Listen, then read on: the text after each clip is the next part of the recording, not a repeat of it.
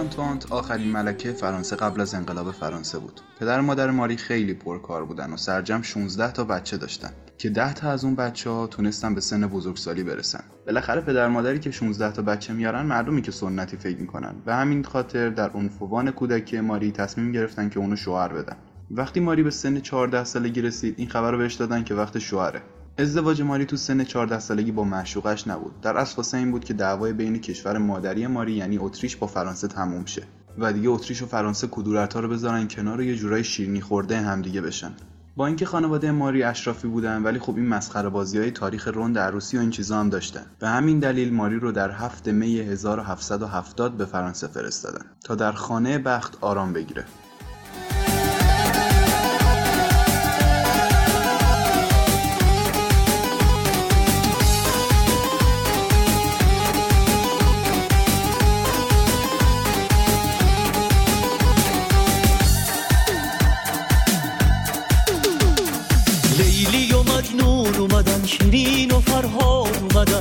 مثل دو تا دسته گل عروس و دوماد اومدن شما چراغ گل عروس نرگس باغ گل عروس فردای اون روز یعنی 8 می 1770 ماری آنتوان با ولیعهد فرانسه ازدواج کرد. شوهر ایشون لویی 16 هم بود. ایشون زیبایی بسری نداشتن چون قد کوتاه و چاق بودن. سیرت زیبایی هم متاسفانه نداشتن ایشون. و در کارنامه کاریشون میشه به این اشاره کنیم که لویی 16 هم یکی از مهمترین دلیل های انقلاب فرانسه بود. از شوهر با کمالات ماری که بگذریم حاصل ازدواج ماری با لویی 16 هم 4 تا بچه بود. ماری دو تا فرزند خونده هم داشت. به هر حال وقتی که ماری 14 ساله به فرانسه اومد برای اینکه تعهد خودش رو نسبت به فرانسه نشون بده وقتی که وارد فرانسه شد لباسای اتریشی خودش یعنی همون لباسای کشور مادرش رو در آورد. و لباسای فرانسوی پوشید تا نشون بده که هویت خودش رو می‌خواد به طور جدیدی بسازه. ماری کلا تو فرانسه مشغول به عیش و نوش بود. کلا lifestyle عجیب و داکچری داشتن ایشون ایشون یه نقاش شخصی داشتن که فکر می‌کنم به خاطر همینم است که از تمام زوایا عکس دارن الان.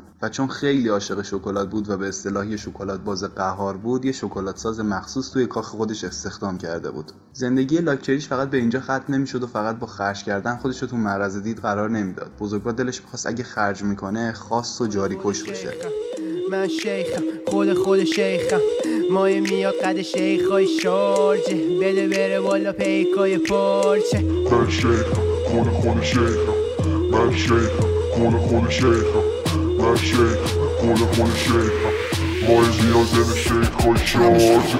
من شیخم خود خود شیخم اینو یه بار موهاشو به طول 90 سان به صورت مدل پف درست کرده بود. مدل پف همین مدلای فرانسویه که تو دهه 60 فکر کنم همه دیدیم. اصلا کلا این مدل مو بعد از ماری آنتوانت به وجود اومد. یه بار دیگه هم مدل موهاشو شبیه قایق درست کرده بود که عکساشو تو اینستاگرام گذاشتیم می‌تونید ببینید اونجا. مادر ماری از این موضوع کلا ناراحت بود. ناراحتیش هم به خاطر خرج کردن زیاد نبود. به خاطر این بود که ماری تو زمان بدی به خرج کردن مشغول بود. وقتی که مردم فرانسه تو قحطی نوم بودن این ولخرجی های ماری مردم فرانسه رو بیشتر عصبانی می‌کرد. یه جوری مردم فرانسه از دستش عصبانی بودن که همه ازش جوک میساختن و مسخرش می‌کردن.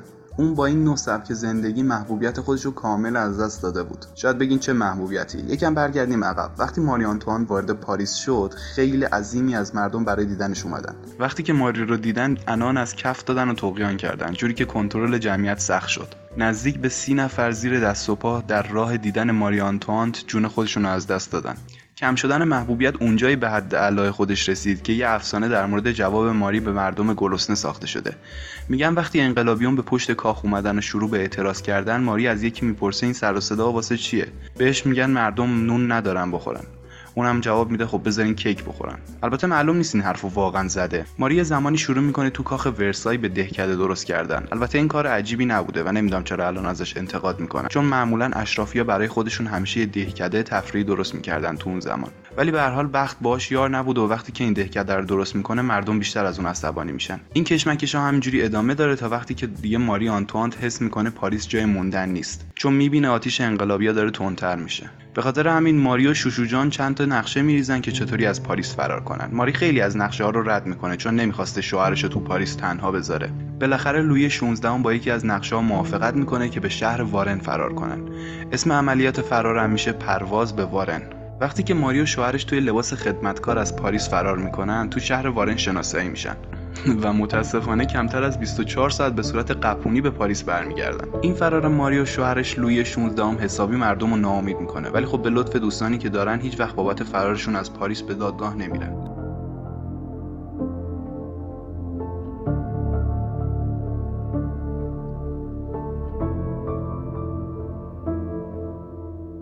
لوی 16 هم شوهر ماری آنتوانت بعد از دستگیری و برگشتنش به پاریس قول داد که قدرت خودش رو با انقلابیا تقسیم کنه. ولی خب این کار جواب نداد و یک سال بعد انقلابیون به کاخ محل سکونت ماری و لوی 16 هم رفتن و هر دوتاشون رو به جرم خیانت به کشور دستگیر کردن.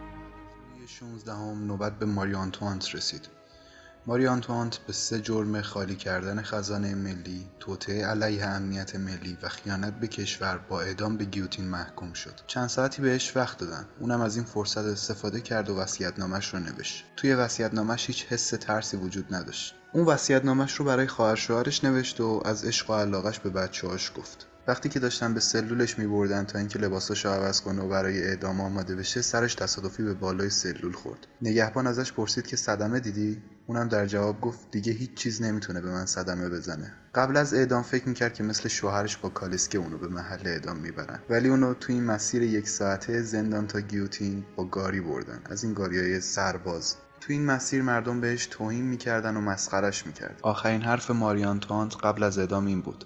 بعد از اینکه به طور تصادفی پاش رو رو پای جلاد گذاشت گفت ببخشید آقا من این کار رو از روی عمد انجام ندادم.